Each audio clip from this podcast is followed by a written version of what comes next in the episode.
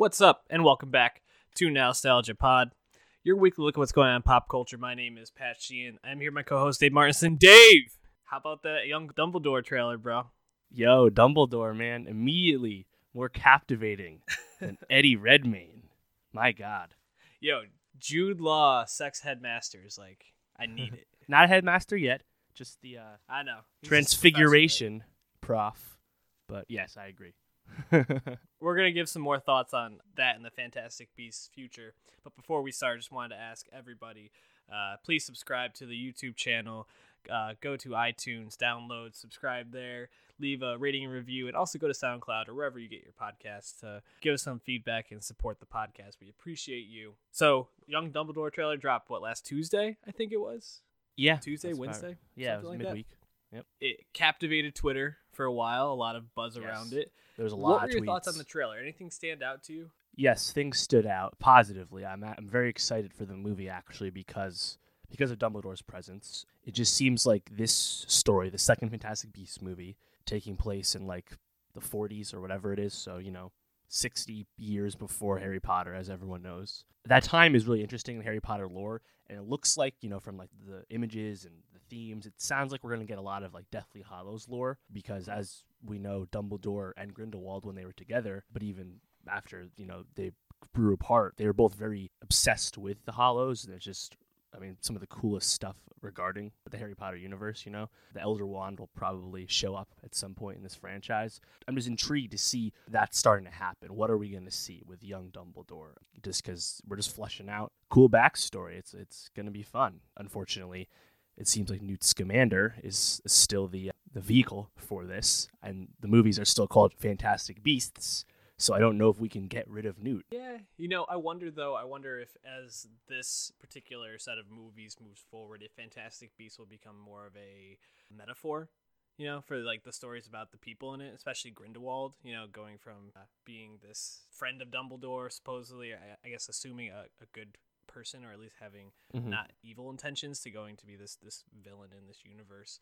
I was definitely disappointed that Newt Scamander is still going to be the driving force because pretty much what I take what I remember taking away from the first one was just how kind of lame he was as a protagonist. I- I think if Jude Law and Johnny Depp land in, in their roles this time, it will make a lot more sense for them to just keep moving more and more towards that. So it'll really depend on their chemistry and and Law looks looks like he's going to be a great Dumbledore. I'm wicked excited. Oh yeah, I mean, Jude Law's on a great run right now. Obviously, anyone who's been listening to Nostalgia for a while now knows our love for the young Pope from uh, early 2017. Check our reviews on that. SoundCloud plus Nostalgia Pod. But yeah, Jude Law's gonna chew that shit up. And a young Dumbledore, we don't have any like frame of reference for what kind of character that would be.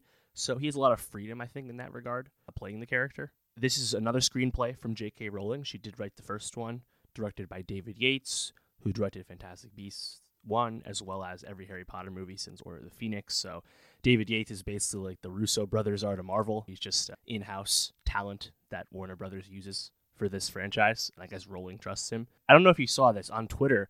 There was some Yeah. uh, buzz from the Harry Potter heads about that really nice looking scene of a bunch of I think three people. I think they were the Ministry people that were going to talk to Dumbledore. They apparate onto the grounds of Hogwarts, and he's for when you first see the castle. And there's it's explicitly said in the book. There's like special charms you cannot apparate anywhere on the grounds of Hogwarts. Apparently, it's always been the case. And everyone was flipping the shit about you know David Yates, and I'm like, I hear you, but J.K. Rowling wrote the fucking screenplay, so there's obviously a Right. reason that they're gonna retcon in or make up, you know. So I don't know. I just thought it was like, let's finish the thought here, guys. J.K. is involved. What do you think? I mean, this is very typical for fans of any franchise. Like, you need to stay so tight to the canon, and that was the whole thing with Star Wars too. Is that people were mad that it was moving away from canon in certain ways, but it's like, who the fuck cares? Like, it's such a little thing, and it, if it drives the plot forward and it tells a good story, like I can let go of like little things like that Mhm. popping up. But yeah, you know, you you got those diehard Harry Potter fans who are gonna need everything to connect and make sense, and you can't go against anything. You're gonna take some liberties, and spoiler alert: Harry Potter is fiction. So you can make a lot of this shit up because it's all been made up before. I'm excited to see Zoe Kravitz as Leta Yeah. Lestrange. Obviously, Bellatrix Lestrange, infamous villain, the Lestrange family, uh, much like Sirius Black, the Black family, notorious like pure blood people. So we'll, I'm sure she'll be up to no good. So Dan Fogler is back. He was uh, Jacob Kowalski, that like bumbling guy who they uh, obliterated his memory. They wiped his memory at the end of Fantastic Beasts one, but he's still back in this one. So I'm curious if that if he's still in the gang and now he'll be like more comic relief. I don't know. It almost seemed like they wiped his memory as if they were planning to remove his character from the story. I don't know. Again, it's probably a minor thing, but something that stood out to me. Yeah, I could imagine it's probably played for laughs. Like Newt finds him again, and like he's like, "Oh, this seems so familiar." Like I can see that being a running joke. And also, I remember leading up to Fantastic Beasts and Where to Find Them, we were kind of excited to see the American Wizarding World, something we hadn't seen, of course. But this one's back to uh, the UK and Paris, and I think that's actually going to be cool because I just I feel like the vibe of the Wizarding World is so British, so much about everything is just so English about it that getting back over into Europe, I think, will probably be for the best. Yeah, and you, you know, you think about when they have the Triwizard Tournament and all, all the different schools come and they all seem to be from different places. I always wondered about those schools and what those were like. So seeing more about like the European scene in the magical world is going to be really interesting. And Paris is such a beautiful setting just in general. It will be really cool to see how they they kind of tie things together with that. But yeah, Young Dumbledore trailer, a lot to talk about. Very excited. When, when when's the release date for that? Uh, November sometime. So we, we got some time. I'm sure we'll be talking about it more as uh, more things pop up in the trailers. Something that kind of dropped. I guess I wasn't expecting it. I'm not sure if it was on your radar. Lil Dicky, Freaky Friday dropped this past Thursday. You know, a single and, and the music video to go along with it. Featuring Chris Brown, of course. If you've seen the music video, this makes a lot more sense. What, were you, what was your take on this? I was very surprised to see this from Lil Dicky, but it was it, it was blowing up. This was huge.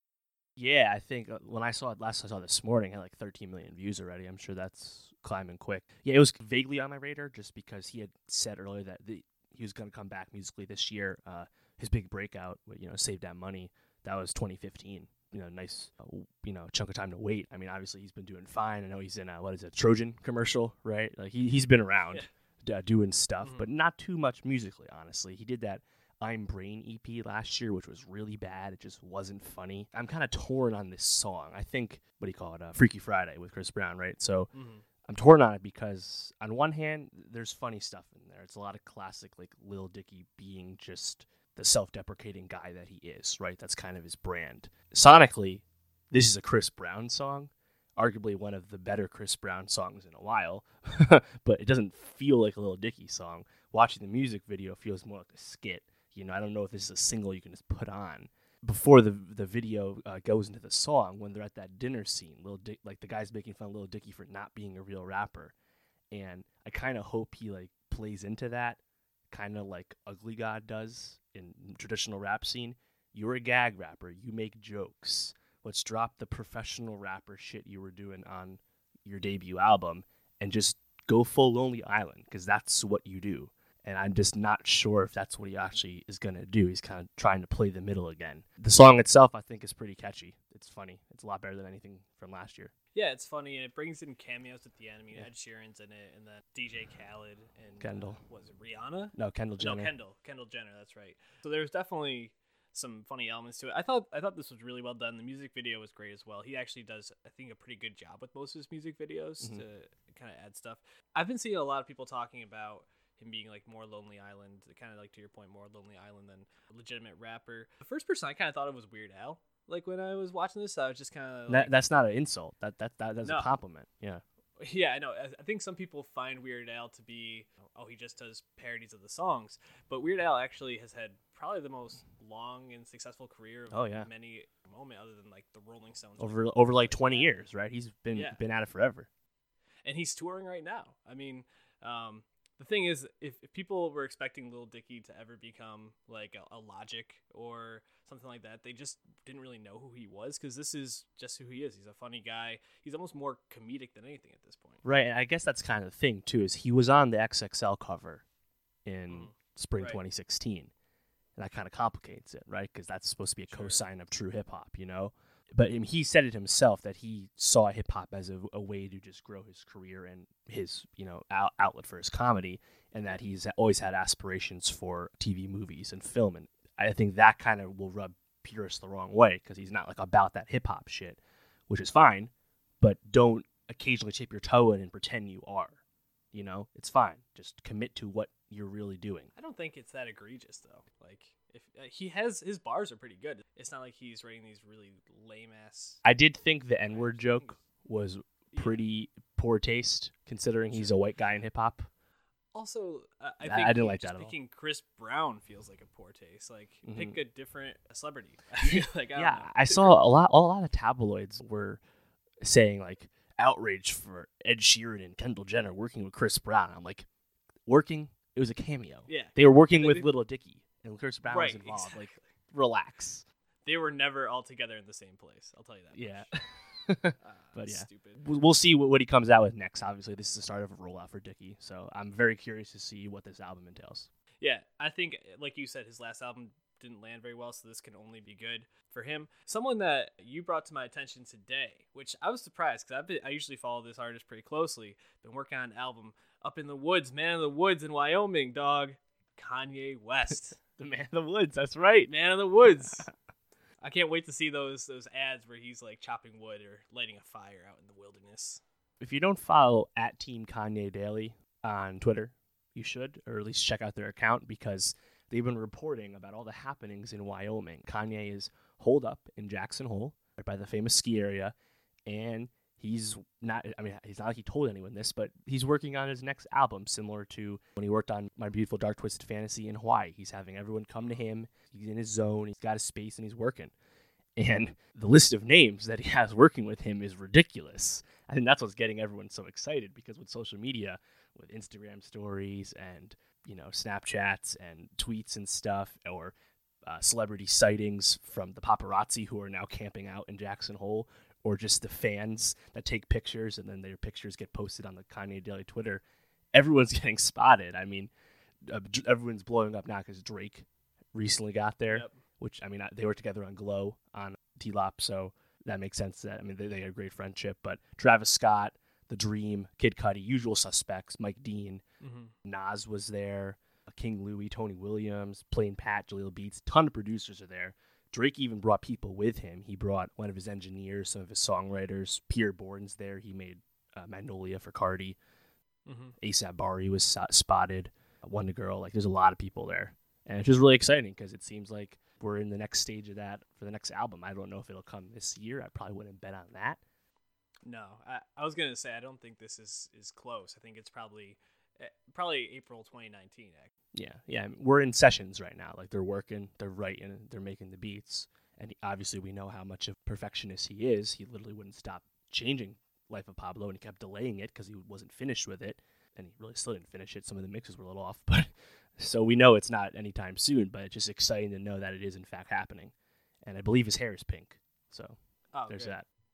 Eh, it- it- the Kanye hair storyline is so like stupid at this point, but there was like that rumor I think earlier in eh, maybe end of last year I guess it was where he was like holed up in in the mountains and Yeah. was recording, and then it seemed like that kind of fell off and Mhm. you know he was spotted in L.A. and maybe that was just like a one-off thing, but this seems like like you said with so many people rolling through and producers and videographers, this is a real this is really happening, which is really exciting because I mean after Kanye's last album and his famous mental breakdown, there was some speculation maybe he's going to focus more on clo- his clothing line and really try to move away from music because it's too stressful. And he doesn't really need to make more music at this Mhm. point to solidify his legacy. Definitely not. But he always has this kind of spectacle going. The the recordings for My Beautiful Dark Twisted Fantasy, like you mentioned, are like legendary. With the like, what would Wu Tang Clan do? Right. Yeah. It's always interesting. I, I can't wait, especially because you know Drake, Nas, like Mhm. that's a fucking star-studded list of cameos that's on deck. So hopefully, only good things to come. Yeah, apparently, like all like the TMZ sources and stuff. Apparently, they're all Drake and Kanye are both staying in some you know fancy skiing hotel over there under fake names. But like Yeah. with social media, and now that people know you're there, like they can't hide anymore. But like the first Team Kanye Daily uh, pictures was just like like kids, like you know, like 16 year old kids taking pictures with Kanye on the street, and like it didn't look like he was actually hiding that hard. You know, because like Yeah, Kanye's no. not an imposing guy; he could hide. But I, I think I think the fake names are just for booking the rooms. Right. I think they call up so that like no no one's like yo Kanye West booked a room for these dates and paparazzi are there. Yeah, but and like now what it is is if any like anybody music related posts a picture and there's like snowy mountains in the background people are like we know where that is you know so Crazy. I mean, now everyone's teasing and stuff. Mike Dean was tweeting at the Kanye Daily account, so it's a whole thing at this point. But really exciting. We'll probably hear something next year. Yeah, someone that I was actually thinking could really benefit from a, uh, being on a Kanye track. Your guy Bishop Nehru. Oh, Did I say that right? yeah. Nehru. Yep, that's right. Yeah. So he dropped his al- album Elevators Act 1 and 2, which was Kaytranada produced for the first half and then Doom produced for the second half.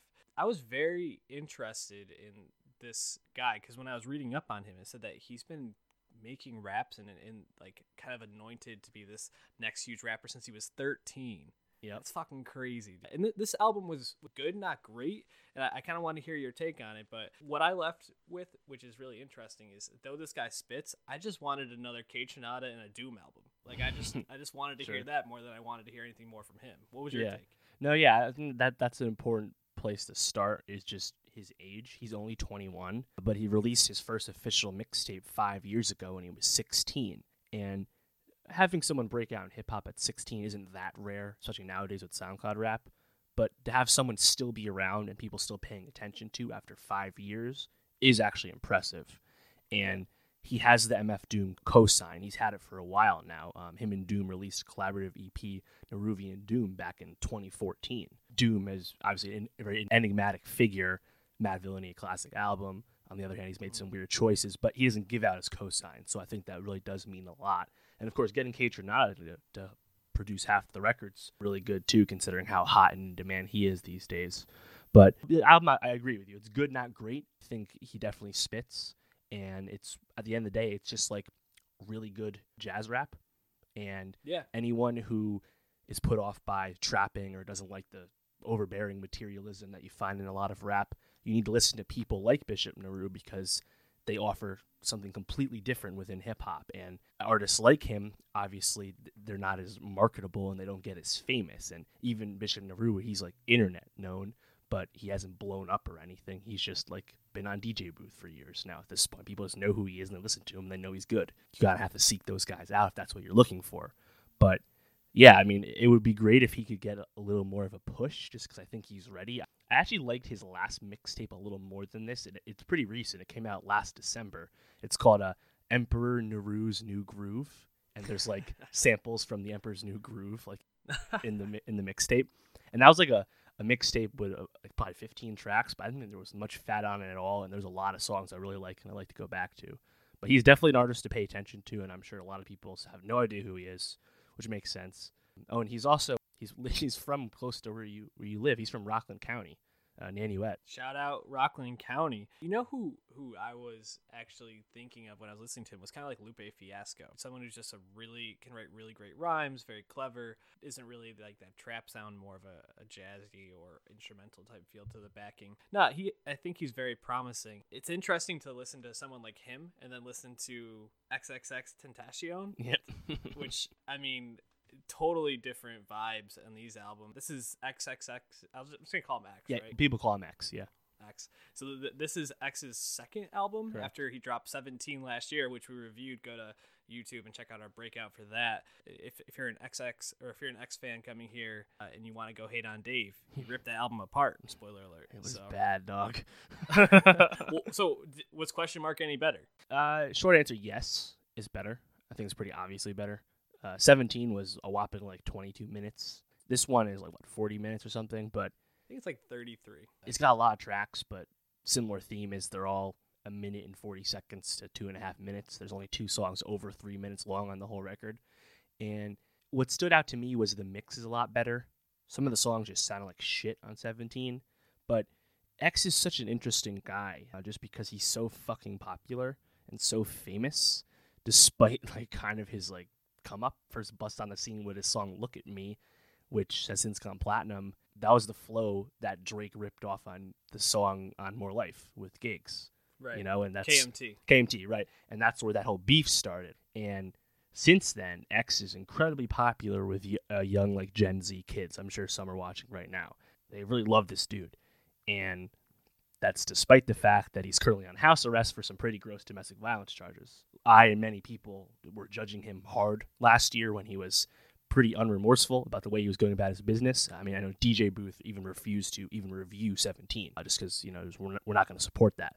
but he was an XXL freshman last year, and he, there was a lot of violence at his shows and stuff. But since then, Yeah. He got knocked out on stage, right? yeah, that was where his beef with Rob Stone happened because Rob Stone basically was like, "Nah, I, I ain't fucking with this shit. I'm just gonna have someone knock you out."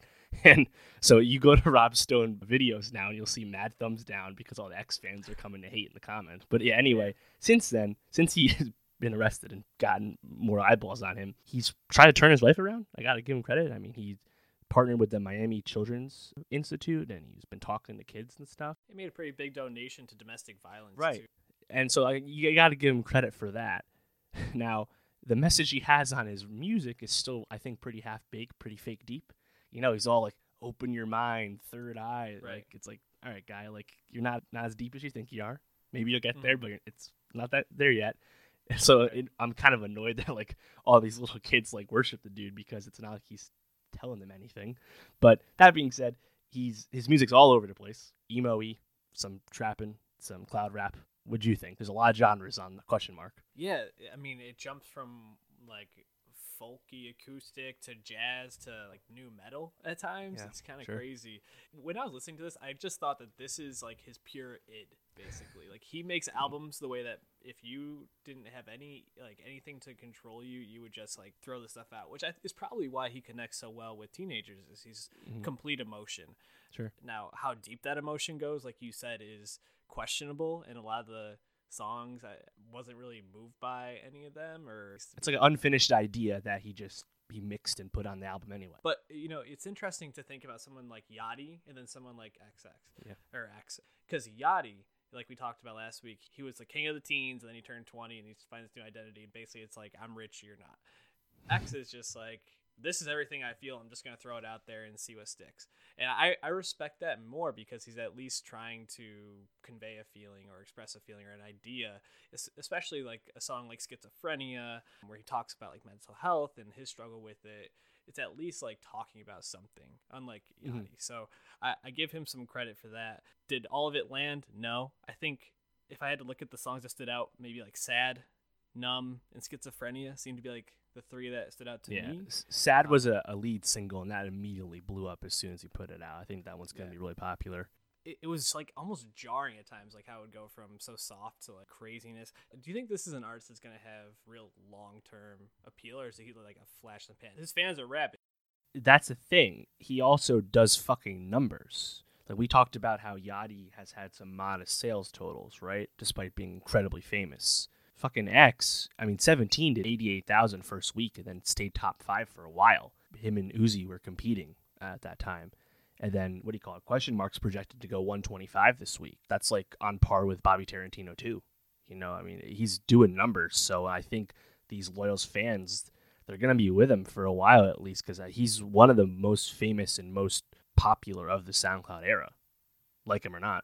He gets some good people to work with him too. I mean, Joey Badass, Travis Barker, uh, PNB Rock was on this as well. So it's not like people are shying away from him because of well, actually, at least those artists aren't shying away. Yeah. from him. can't speak about other people do this controversy. I remember, uh, I mean, Kendrick tweeted out uh, when 17 came out, and The Weeknd tweeted a question mark the other day. He's got some cosigns, even if Drake is not one of them.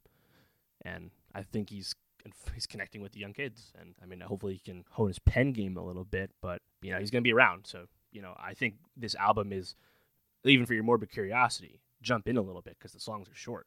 Just understand what Yeah. the hype is about. Yeah, and that, it's interesting because we had that discussion about Valet last week and how his songs were short. It seems like that's direction most of these people are moving towards. But definitely an intriguing figure publicly and musically. We'll be talking about for a while. Movie I don't think I'm going to be talking about for a while is Tomb Raider Dog. The Queen, Alicia Vikander, stars as Laura Croft in this, and she is by far and away the best thing about it. But other than that, incredibly forgettable. And actually, when I was looking up the Rotten, Tomato score for this, I was like, I bet it'd be like a, a 37, 38, maybe even like a 40. It's a 50. 50 right now. Yep. Which I actually said, that's probably right. Yeah. You know? I mean, yeah, it, it makes sense. 98 positive, 98 negative. The appeal is mixed. It makes sense because, like you were saying, Vikander does a lot with a little in this movie, and I think I, almo- almost rooting for it to do well because I want to see a sequel. Because I think at the end of the movie, there's potential, but this movie itself is very straightforward, and doesn't really mess with any B plots, which I thought was commendable in terms Mhm. of focus. But what that leaves you with is a movie plot that is incredibly overwrought with the daddy issues. Yep. And I'm not a guy who hates the daddy issues. Usually, having a complicated dad is a fine part of, of character, especially an origin story, whether it's Rogue One, Molly's Game, or it's Batman, whatever it is, right? But I just felt like Laura Croft was really shortchanged here because everything about her character and all of her decisions were made regarding her dad. She's supposed to be a strong, independent female character that's really inspiring and it's great to watch her kick ass and shit and she gets to a better place but i just thought this origin just really hampered her down Yeah, I, you know, I hadn't really thought too much about that. Um, I think because none of the real emotional parts in the movie landed for me. I, I thought it was kind of stupid that her dad first of all was alive on this island. yeah like, i was like oh she finally got away from the dad the dad motivating her to go to the island on her first adventure and start the legacy Yeah. fine but then the dad's back and now she's worried Right. about save like come on just let her go yeah. And Dominic West was, I mean, he was okay. It- it, like, but, but when he was like the old man on the island, it was like, hammy just yeah, don't don't look. I was like, oh god, I can't believe that this guy was, was McNulty and now he's doing this shit. Like, come on, dog. You know, I, it, so th- this movie only made twenty three point five million. It lost to Black Panther at the box office. Which shout out Black Panther, five weeks tying Avatar at the top of the box office for most weeks in a row. Pretty crazy the appeal and the numbers that movie has done. But this movie's gonna ha- it's gonna be a huge loss for this studio. well n- not necessarily because it's actually doing incredibly well overseas uh, the movie's Ah. up to 128 million when you count uh, worldwide It needs what another hundred million to break even. Yeah, I'd probably need another hundred million. The budget was ninety four, which is you know th- that's low end for a big blockbuster, but that's not cheap. And like you said, it, it didn't didn't do great over here, and with Pacific Rim and Ready Player One coming, as well as the enduring receipts for Black Panther, it's not going to make a whole lot more here. It'll probably top out you know under fifty. So you got to hope that it does well overseas. It surprisingly got forty one million in China. I kind of want them the, the money to get there so they can try and continue it because I thought Alicia Vikander, someone we've called the queen lovingly for a while because she's such a great performer and I love watching her act. She does, like I said, she does a lot a little. She did a lot of her own stunts, evidently, but she's a great actress. And when given the opportunity, I think she can be really fun. We kind of saw her in The Man from Uncle in 2015, kind of in like a Right. spyish movie, and I think she can tap into that again if she just actually be, fully becomes the Tomb Raider if given the chance. Yeah, I was thinking about not only like this role for her, but just like her the direction for her in general. And obviously, after the Danish Girl, she's moved uh, in like a direction of doing some more commercial, which it makes sense. She she wants to be marketable. She wants to be a huge star. I don't blame her. But I commend her because unlike someone like Jennifer Lawrence, who's been in some bigger films and I think has kind of mailed it in, I feel like she never mails it in. Like everything she's in, she jumps off the screen, she fucking kills it. Mhm. Now, this is also I'm saying that after Jennifer Lawrence, who I'm comparing her to, was fucking great in Red Sparrow, where she very well could have just mailed it in, Mhm. and she didn't. So I, I give her props for that. But Vikander, I almost don't want her to be in another Laura Croft movie because it just feels like these video game movies are too hard to make legitimately good. I, I I'm not sure if I know why that is. Do you have any theories around that? And that's the thing. Tomb Raider itself doesn't feel like a video game movie to me. It's just an adventure story. You can totally make this a good movie if you just probably had a more talented guy behind the camera and maybe worked on the script a little bit. I thought some of the dialogue in Tomb Raider was a little simple, like these traps aren't supposed to keep us out, and all the audience is like, they're supposed to keep you in. Like like- and I mean the, the the plot itself was very predictable, which is fine. It's an origin story. I think I haven't even said this yet, but I think overall for what it was, an actiony movie, it's perfectly entertaining. But this could have been a lot better, and I think that's the problem with video game adaptations is we're always wanting them to be better than they end up being. But yeah, to your point about Vikander, if she was to avoid more franchisey stuff, yeah, that'd be cool. I mean, last year I haven't seen it yet, but she was in Tulip Fever with Christoph Waltz and Dane DeHaan, a movie that has like a nine on Rotten Tomatoes. Totally loathed, but I really want to see what she does in the movie because I love her Yeah. performances.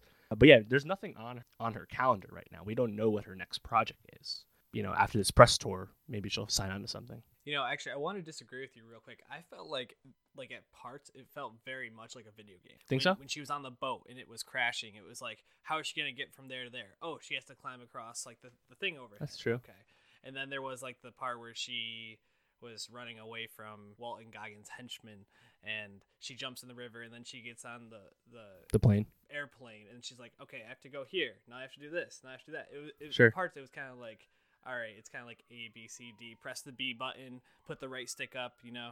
Well, um, And I mean that actually does kind of make sense because this was based off of the the story was based off the 2013 Tomb Raider reboot game Ah. from Crystal Dynamics. I mean that climbing act she has at the end looks exactly like the climbing act she used in the game. For example, the thing with the ship happens in the game, and there's actually a new Tomb Raider game coming out this year, so maybe they'll have more material.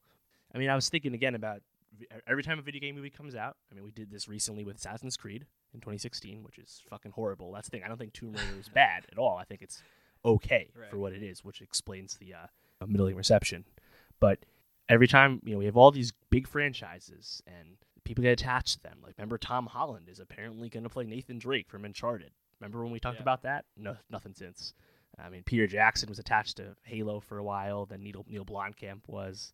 Bioshock has had a bunch of scripts written, allegedly, like Gears of War, etc. Everything, but nothing ever seems to work. And I don't know what the problem is. I just feel like I think a lot of the stories in video games for those big big stories could be done as movies. They just don't have a good enough people doing it. I don't know what the reason is. Maybe it is video games. I had a couple of thoughts. I, I think one, if, if you're looking to get the same feeling you get when you play a video game, you're just never gonna get it because it's Right. such a sense of accomplishment you get from a video game when you beat a level or you overcome something, you figure something out. But you know, and maybe this is the problem with this one. I also wonder because we talked about why Black Panther was so good, and we said Michael B. Jordan. I mean, he was the best villain they've had. It made a lot of sense. It was thought provoking.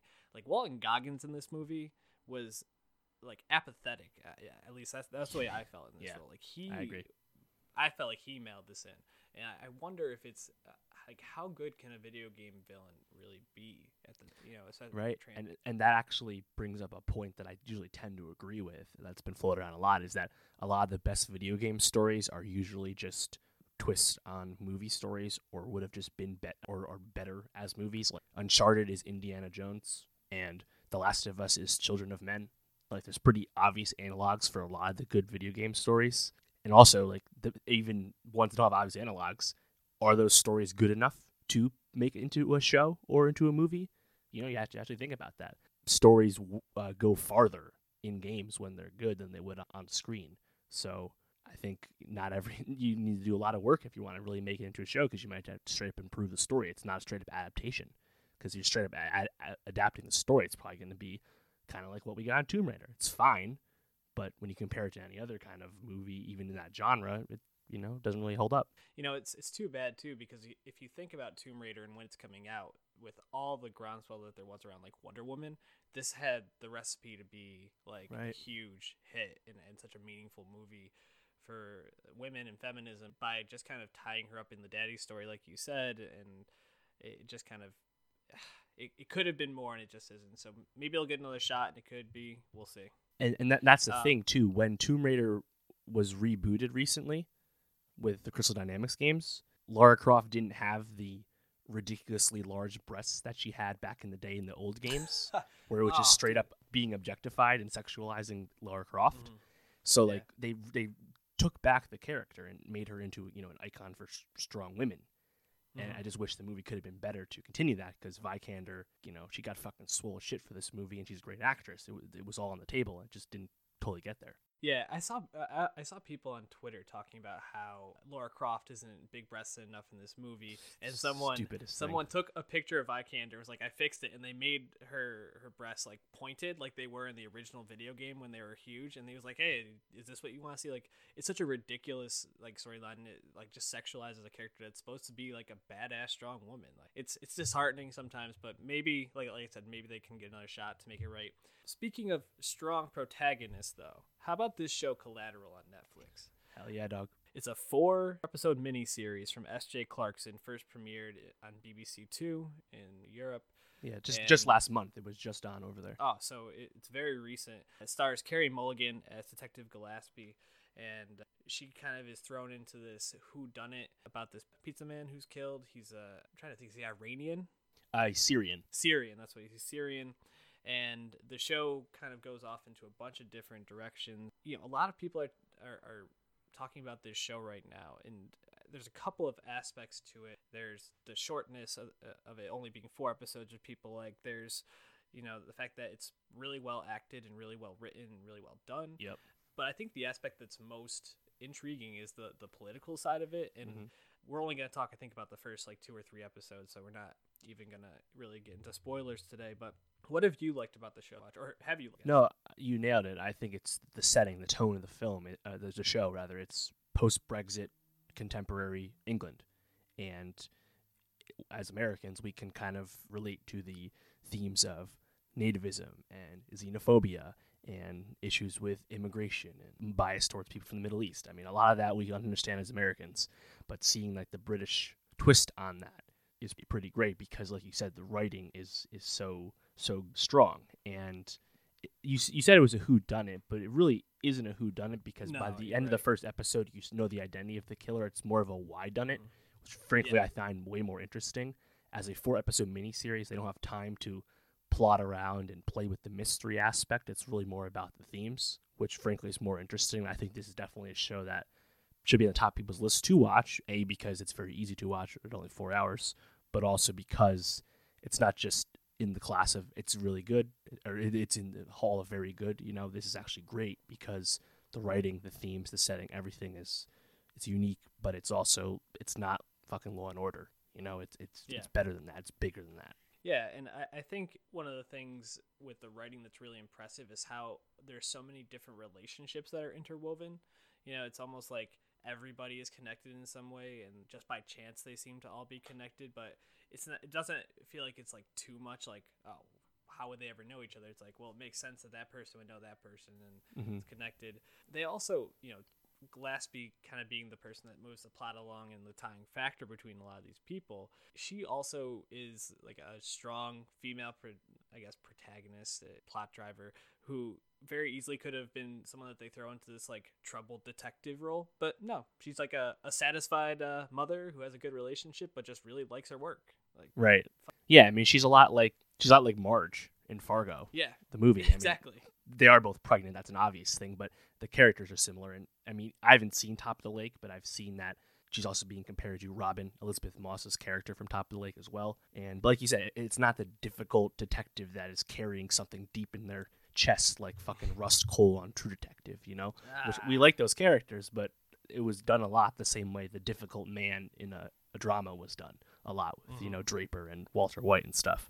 So uh, seeing a little different twist on that, which is is good, and goes a long way. And I mean, we spoke to the writing. This was created and written by David Hare, someone whose work I'm not really that familiar with. He's really most well known for his West End theater work over in England. But he does have two Best uh, Adapted Screenplay nominations, most recently for The Reader back in 08. So he's a talented dude, and it really shows. Um, he actually did theater work with Carey Mulligan before, so I think that probably got her on the show because she's really the only star of note.